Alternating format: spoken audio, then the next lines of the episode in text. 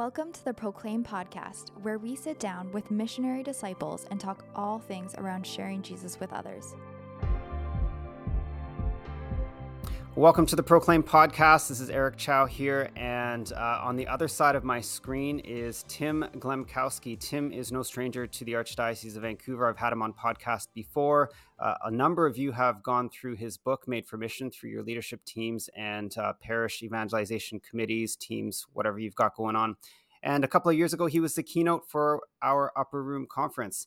Now, since then, Tim has taken on a new initiative. He's uh, been led by the Spirit to take on a, a new role in the church in the United States. So I'm so glad that we have the opportunity to have a conversation. Tim, welcome. Thanks so much for being with us.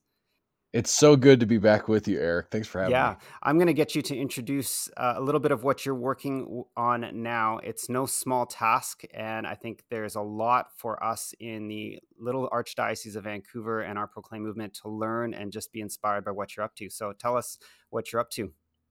Yeah, sure. I'd be happy to share. So, yeah, about a year and a half ago, I came in full time to work for um, an organization that had been founded by the bishops called the National Eucharistic Congress, who um, you sort of supports the work of the National Eucharistic Revival broadly, um, which I can explain more about in a second. It's a three year initiative from the U.S. bishops to sort of bring about greater relationship and devotion with Jesus in the Eucharist. Um, also uh, we, we, are responsible for sort of launching and overseeing the national eucharistic pilgrimage. I can explain all these things are. And then uh, the 10th national eucharistic congress and god willing you know more eucharistic congresses going forward. Um, that's going to be next summer in indianapolis a gathering um, in the nfl stadium there of catholics across the united states. So it's been an incredible kind of year and a half sort of helping to, to build this initiative from the ground up. And um, it's been really good but i miss you all in vancouver for sure. Yeah tim is uh, officially, you I think your title is CEO for this whole initiative. Uh, certainly, when you started, it was you and I think Archbishop Cozzens, and you've grown it over time. And you know, before before we got on recording, you shared a little bit of the history of the Eucharistic revival in the United States. But I think there's also more to uh, just why this revival has has been launched. I know you know we we follow a little bit of the church in the United States here in Canada, and we've you know heard the statistics of you know the understanding and the awareness of the of the real presence has declined uh, even within our own Catholic constituencies, and you know some of those like broader speaking uh, statistics that could you know be a, that could demonstrate a response like this in this moment. But I'm sure there's more to what the Holy Spirit's been doing in you and in Archbishop Cozzens. So I'd love to hear some of that too. Yeah, happy to. Yeah, th- that is. I think that's an important message I want to share. Is this is not just a catechetical initiative yeah. or sort of an, a teaching initiative. I see it as something that God is doing in our time and in our church right now in a unique way, and, and something that I think does have a, a universal sort of application, certainly a universal need mm-hmm. in terms of the um, the the lack of belief or, or relationship there. Yeah, so kind of narratively, right, to just dive into the story. Um, 2019, a Pew Research study came out that showed a critically low percentage of Catholics believed in the real presence of Jesus in the Eucharist. And there's been studies since. Some have shown a higher percentage. We've done some internally that have shown that Pew was roughly right. That um, you know, within a degree of you know 10% or whatever, there's a uh, a, a, real significant, even for Catholics in the pews, lack of an understanding, ability to articulate uh, sort of the the doctrine or the belief in the real presence of Jesus in the Eucharist. That the body blood, soul, and divinity. Like the the Eucharist is not just a symbol, uh, but that the bread and wine actually you know becomes transubstantiated. So I think the bishops, rightly so. Uh, Bishop Barron at the time was the head of the Robert Barron, obviously here Word on Fire Ministries, was the head of the Committee on Evangelization and Catechesis at the time, who sort of inspired the bishops to respond to this problem and say, you know, let's take personal ownership for the solution to this um, to this problem and sort of the, the a beautiful in my mind sort of spiritual fatherhood image of um, really kind of collectively addressing that critical issue and so what's been birthed from that is the largest evangelization project of the U.S. bishops collectively ever. Uh, you know, so each in their individual diocese, sort of discerning and leading this project of Eucharistic revival as a movement, kind of like proclaim, right? Not just uh, sort of there's principles, right, on which you walk out any movement, but not a top-down check yeah. the box strategy um, sort of a instead a, a response to the Holy Spirit's initiative in the church to say, in this time in which the world is hurting and the church is hurting herself, who's been sent to address the hurt of the world, what I think the bishops are saying and kind of prophetically inviting the church to is uh, God is inviting us back to his heart, mm-hmm. right? Like he wants to bring new life to rebuild up the church, to renew the church, um, so that she can be more effective in her mission to, you know, heal the brokenhearted, to bind up all the wounds of of humanity, which right, which is her mandate and her mission from all time. So it's super beautiful, actually, like to see the way different people in parishes and schools and dioceses and apostolates are responding, kind of collectively. But like you said, we see it as more than just you know here's the doctrine now everyone knows now everyone believes that's that that phraseology of revival, which is um, sort of God's initiative to breathe new life into His world and into His people, right? His chosen people, which you can see kind of biblically and in the history of the church. We we, we see this, uh, God willing, if we're all open to it and open to sort of the the re- responsiveness and the repentance that is is required for a true revival. We see it as something God might be potentially saying is, I, I want to do this in my people right now. Yeah you, you shared a, an, a, just an inspiring story, or I guess a historical narrative of, of Eucharistic revival uh, in the in the Church in the United States. And uh, for us here in Canada, we're quite unfamiliar with this history. So, um, can I get you to share some of that again with us? Yeah, yeah, So the high point of this whole three-year evangelization project, this grassroots initiative, is the 10th National Eucharistic Congress. So um, the history of, of those, because people say sometimes, well, what's a what's a Congress and where does where's that come? So it's actually the reason we're using that term is significant because it's historical. Um, so in the late 1800s, there was a movement that began of international Eucharistic congresses. It's actually a French laywoman who had a vision of the church being sort of battered about on the storms of modernity. You know, it's kind of one of those classic stories, images, but the Eucharist was going to be sort of the guiding light to the church. And so she discerned with her bishop to start these gatherings. And so those have gone to this day. We've had two in the United States, International Eucharistic Congresses. The next one is um, actually next fall, next September in Quito, Ecuador. Um, so they just had one in in Hungary in 2021, 2020, yeah, fall 2021 and it was like 150,000 people in a Eucharistic procession in the city. Like these are cool; they still happen. And um, so the, these international congresses have happened twice in the United States of America, two times in our history. In 1926 in Chicago. Um, so uh, that was um, a gathering of a million Catholics. They built a train from downtown Chicago to bring the immigrant Catholic population in the city 25 miles northwest of the city to Mundelein Seminary for the final closing mass. A million Catholics. They literally physically built a train that still runs behind the seminary today if you go there. Um, and then uh, 1976, we had one in Philadelphia, and it was like a million and a half people came at different points. I heard somewhere, I don't know if this is true, is the single largest gathering of cardinals wow. outside of like the Vatican ever in human history or something. Wow. And the keynote speaker uh, was an Albanian nun who was doing great work with the poor in Calcutta. His name was Mother Teresa, and uh, and the final mass was providentially presided over by the Cardinal Archbishop at the time of Krakow, Poland, Cardinal Karol Wojtyła, who two years later became Pope St. John Paul II. So we have this rich tradition. Those are the international ones. Then we started doing our own national ones. There was this Eucharistic League of priests who started this gathering in the United States of Washington, D.C., and New York and different places, these national Eucharistic Congresses. We did nine of them. They got bigger and bigger and bigger. Like half a million people were in Cleveland in uh, you know 1936. In New Orleans, 1938, there was a massive hundreds of thousands of host families opened their homes so people could be there. 1941 in St. Paul, and we've never done one mm. since. We stopped doing them. So to this day, Italy still does these gatherings, these Eucharistic congresses, national Eucharistic congresses. Like Pope Francis went to the last one in September 2022. And here's the, the the beauty of it for me is we're bringing that back as sort of the high point of the Eucharistic revival, but the power of it is we know we're doing it in an apostolic time. Yep. This isn't just a gathering to say, look how great the church is and we're so powerful and prominent. Yeah. It's to say, Lord, we need a renewed encounter with you so that you can send us on mission. Like the project of our time, this missionary conversion of the church. I know Archbishop Miller speaks so beautifully about, and that the proclaim movement is sort of captured in uh, we really see the programming and the experience of this Congress. It's going to be five days next summer.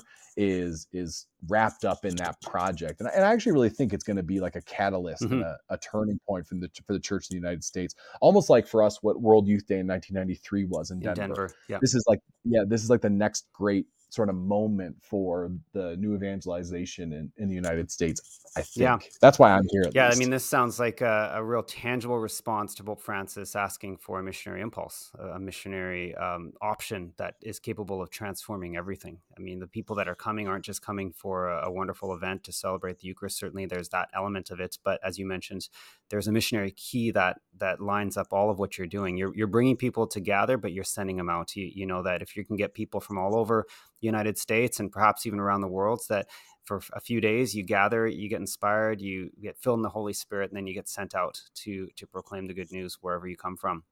So I'm curious now. So what are some of the initiatives that are happening at the local level? So you've got the Congress, but you mentioned there's a there's pilgrimage, there's revival. So it sounds like there's a lot of things that are happening uh, before, during, after the event, both nationally and at the local level. So could you share with us some of those initiatives? Sure. Yeah, yeah. So we we break down if you like if you go to our website now, eucharisticrevival.org, you'd see sort of three, you know, individual sites to click. There's the Eucharistic Revival, which is the umbrella brand. It's all the local ministry. It's the event. It's the and and so and I'll explain. So the National Eucharistic Pilgrimage is the second, and so this is going to be the two months leading to the the 10th National Eucharistic Congress. We're going to have walking pilgrimages of um, you know small teams of pilgrims who are going to process with Jesus in the Eucharist from north, south, east, and west, from like the coasts, north, uh, east and west coast, uh, Minnesota at the headwaters of the Mississippi River in Bemidji, and then down at the border in uh, Brownsville, Texas. They're going to process with Jesus in the Eucharist to the Congress. What's powerful about that, though, is like they're going to stop in parishes along the way and in dioceses. So there's these huge events that are being planned locally, all these places that are like mini congresses, um, youth gatherings, and um, so really powerful, sort of as an intercessory action, but also an encounter and a witness, you know, sort of to the world. So really, that's the National Eucharistic Pilgrimage. And then, um, other than that, really, the the three year structure of the revival is each year is aimed at different audiences. The first year was kind of leaders in the diocesan year, we called it. Second year, the year we're in now, is the year of the parish, aimed at Catholics in the pews. The last year is the year of mission, so like those who are actually like away from mm-hmm. the Eucharist for whatever reason, or away from the church, or like inviting them back to that relationship. And um, the under those sort of like that movement, there's four pillars in our mind. So it's how do we reinvigorate worship? It's the idea that like liturgy actually matters, yep. you know, and is relevant. The beauty externally and the sort of interior disposition of those gathering to to encounter. I don't know about you if you've ever felt, felt this way, but like when I'm at a mass where most of the people believe in the Eucharist, it just feels oh, yeah. different. Yeah. Like, there's a, and I think that's actually a spiritual reality, like an objective yep. one more than, you know, so um, then personal encounter. How, uh, like all of this is ultimately about you know being Christian is not the result of an ethical choice, lofty ideal. It's the fruit of an encounter with a person. Like there's a person here. It's not just a you know some. So how do we bring people to that personal encounter for the first time or for the thousandth time in a new way? You know, then uh, how do we provide provide sort of profound, sincere formation? Like I think in a lot of ways we um, even when we're articulating doctrine as a church to show that something is rational and mm-hmm. biblical, mm-hmm. that it's um, you know to kind of that more robust formative enterprise of the church to really help people like open their eyes to like these things is these things that it's not just because the church says but it's here's why you know is really a, an important thing in the catechetical endeavor. And then lastly uh, missionary sending. Like all of this has to ultimately about people are going out on mission yeah. to their neighbors and in their homes. So under those um, sort of four pillars gosh i mean you, you like you look at different di- there's dioceses in you know cleveland is putting up billboards all over their diocese.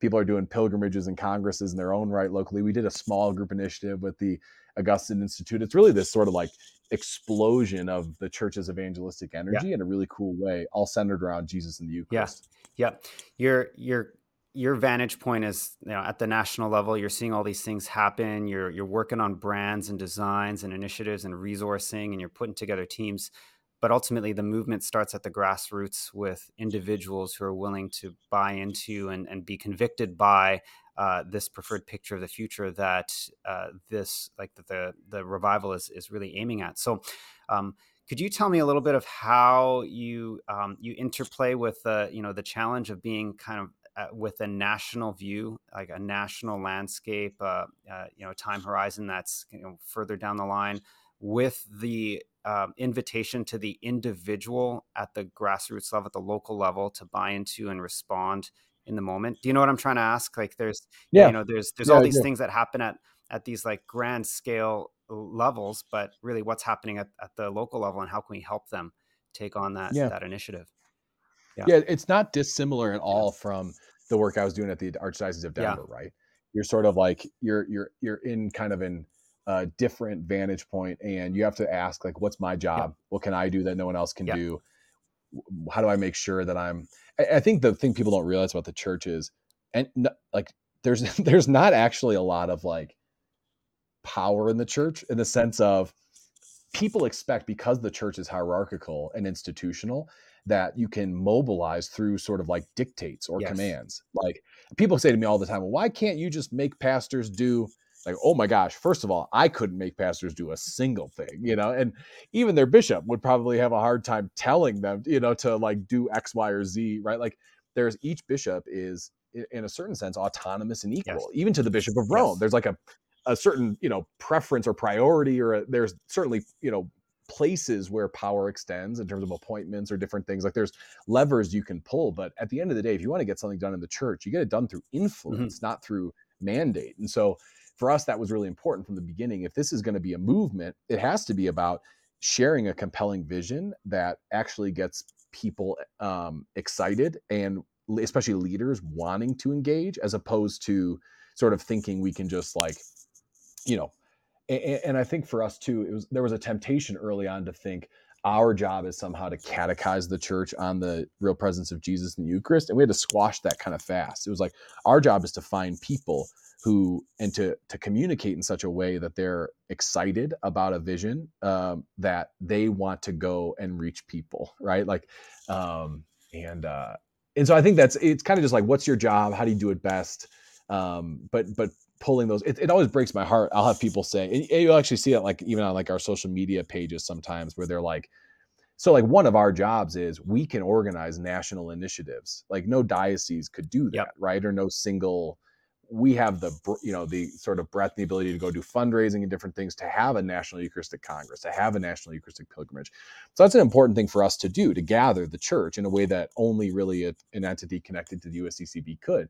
But sometimes you'll i'll see we'll put up an ad for come to the national eucharistic congress and someone will comment on it.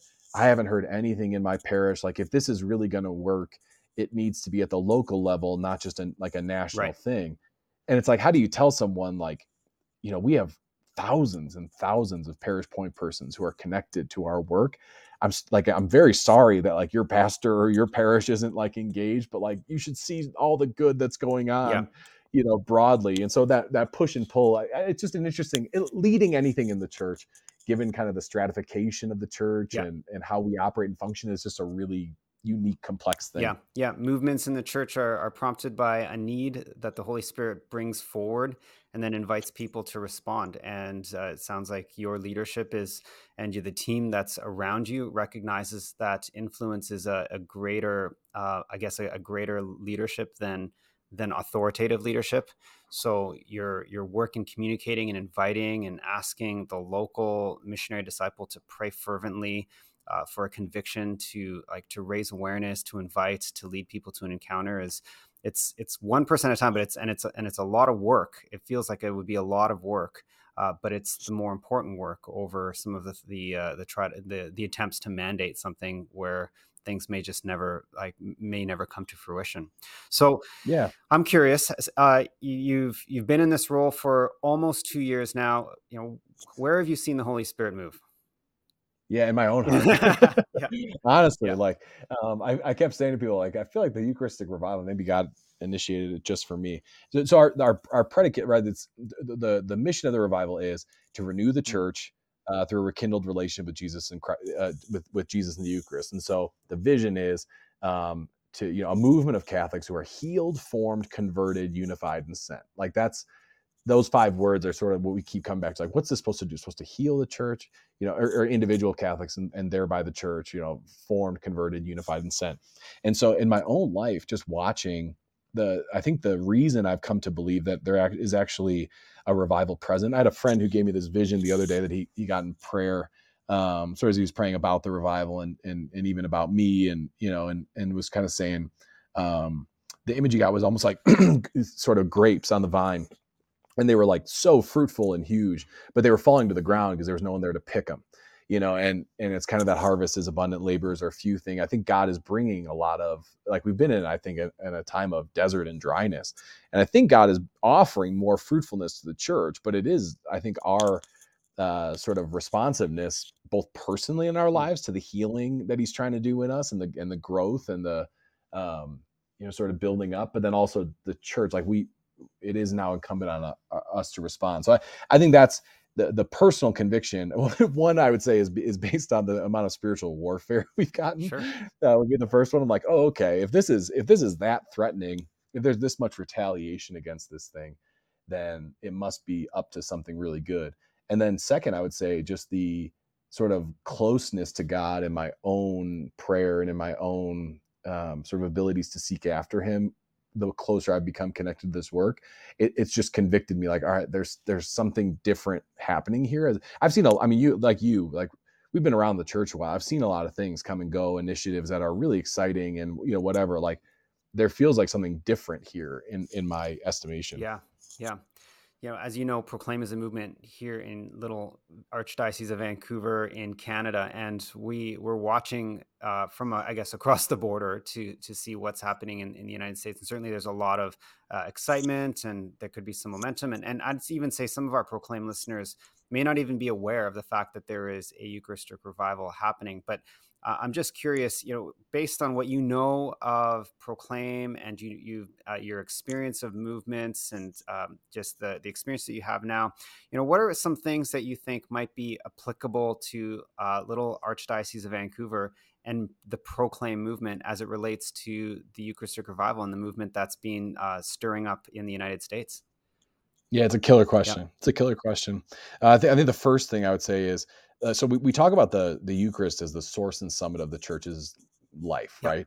So I think that's important to remember in evangelization. It's not everything in the middle, but it is the source. Like if you're actively involved in the work of evangelization, your Eucharistic life and how you live that. And by that I mean like, you know, opportunities for daily mass and adoration, but I mean more than mm-hmm. that. Like the action of what Jesus did in the Eucharist is itself a witness to what we're called to if we seek to become fruitful. Unless a grain of wheat falls to the ground and dies, it remains just a single grain. Like the act of surrender and the humility in that, Jesus is showing us the path to fruitfulness and mission that we're called to imitate. And so I think a Eucharistic form of life is actually something more like Mother Teresa, mm-hmm. right? Like, come be my light, like the darkness that she entered into mm-hmm. and that ability to sort of like walk out into the dark light of faith and just keep like there's a there's a whole that was a Eucharistic life in some ways, right? She, she even says she, we had this great quote at the beginning of our video on the National Eucharistic Congress. is like we need to be woven into Jesus and the Eucharist so that people can eat us. Yes. You know, like that's oh, I love that. There's talking this way is like how the church has always talked about mission. So that'd be the first yep. thing, right? Especially Holy Father, that letter on Saint Therese of Lisieux came out recently. Like clearly, the church is being called to reflect on sort of the per- personal disposition of mission. So source, summit at the same time, right? Like, um, how are we leading people to the Eucharist and to a Eucharistic encounter? I would say that it does actually matter. Like, I think I'm so like uh, outside the parking lot, ad extra in sort of my desires for mission. Mm-hmm. Um, that I forget both the evangelizing power of the Eucharist, like in moments of adoration. I mean, that's what changed my mm-hmm. life, right? But, um, but also uh, sort of to bring people like if you're and I think sometimes we forget about it because at the end of the day, it's really something that a parish leadership team has to take own, ownership for is sort of like how they celebrate the Eucharist. Um, but to remember that sort of to complete the evangelistic work of the church by bringing someone to the, the Eucharistic banquet, but at the same time to make sure that that uh, like liturgical renewal, I think is actually relevant to parish renewal. I don't think the two are like uh, it's somehow at odds sure. or um, you know just because our work is to make disciples one by one that that's it's not relevant or something. Yeah yeah. I'm i'm anticipating that some of our listeners who are engaged in either the leadership of the church or in as lay leaders in ministry in their local communities are starting to think very practically like how how can we help in our in our local parish uh, raise awareness of this Eucharistic living, the source and summit of, of, our, of our faith, and some of the practical things that I think of certainly would be to, you know, to, to look at the like Sunday worship and, and how we celebrate uh, the Eucharist together as a community. Eucharistic adoration chapels. There's a number of uh, perpetual adoration chapels that we have. Eucharistic um, uh, what are they called? It's like uh, processions and all these things. But you know, what are some of the things that um, that that you're seeing pop up at the local level, just by way of individuals being inspired by this by this revival? Yeah, I think under all those categories, there's different things. Yep. Forty hour devotions. Yep. We've seen. There was one day recently. It was kind of cool. Like it was. I, I felt like God was trying to show me something. Um, there were six perpetual adoration chapels. I had different calls throughout the day with different Okay. people, and heard through those calls uh, about six different. Um, or it might even be more than that. It might have been seven, right? Because I think five were in one diocese. Seven different adoration, perpetual adoration Okay. chapels that had been built during the Eucharistic revival. You know, so I think there are those moments of adoration. I do think the liturgical renewal Sunday experience piece is key. Yep. We we did a small group study that kind of did like a charismatic and um, you know, sort of catechetical teaching on and sort of plug and play on it's called Jesus in the Eucharist. Um, that that's been pretty effective. I think um, you know, to me in a lot of ways, the the best things people can do practically is get connected to the movement in some Mhm. way. Like if you want to come, you know, I go on our website, eucharisticrevival.org slash lead. You can sign up to be a parish point person. We don't care if you're in Canada. we'll still talk to you um, and uh, and and there's like you know parish kits for marketing materials at the parish, and there's uh, a, a leader's playbook that can sort of like walk you through some of the vision and some of the practical ideas. Like we've we've done a lot of the work to make it somewhat easy to implement. And yeah, I, I would love. It's funny. We just had a uh, with Divine Renovation this past week a a webinar with with Bishop Cozzens, and I felt like it was kind of this cool moment of being like, all right, maybe there is actually a vision for how this gets shared with the world. We've heard from different countries who are like, we'd love to do what you're doing here. Yep. Um, and so we'd love to see more of that. Yep. Yeah. Um, so I have one last question. It's the question I ask uh, all of our guests that come on. You know, is there a word of encouragement that you'd like to offer to our Proclaim listeners? Yeah, I think it's um, for me, it's always good to remember that God has not abandoned his church. Like he he he he is not interested. Uh, the Father lost us one time, right, in sin and death. And um, we are still his chosen people. And he did everything he could to come back and get us. And he's not going to let us go again, right? Like um, he, he's not going to allow us if we turn toward him and return to him with our whole hearts. I think that's the problem, right? Is like we often haven't lived up our side of the bargain. And so there's a, a natural consequence to some of that. But I think the the encouragement that I would share is what the Eucharist reveals is God's faithfulness yeah. uh, to his church over time to the close of the age. And it's my conviction that no matter what happens to the numbers of, of Catholics in our respective countries or or to the um, you know amount of parishes we have or whatever, that God is is sending a new season of of intense fruit and fruitfulness to his church is my my feeling. Amen. Amen. One last time, Tim, where can we find information on Eucharistic Revival, resources, events, etc.? Yep. Dot .org, eucharisticrevival.org, Dot org. Eucharistic Congress. Dot eucharisticcongress.org, eucharisticpilgrimage.org. all the domains. we just got all the dot .orgs. Yeah, so amazing, amazing. Tim, thank you so much for taking the time to share with us uh, what the Holy Spirit is doing in the church in the United States.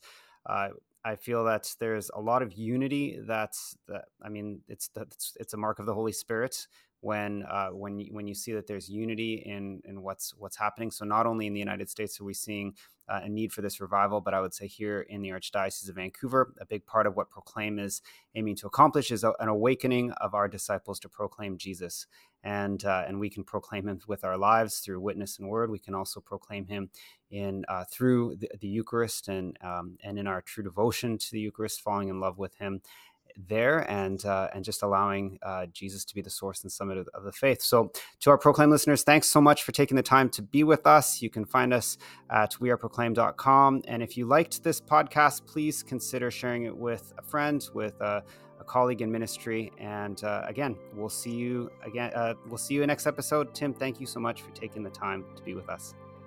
Thanks so much. God bless. Amen.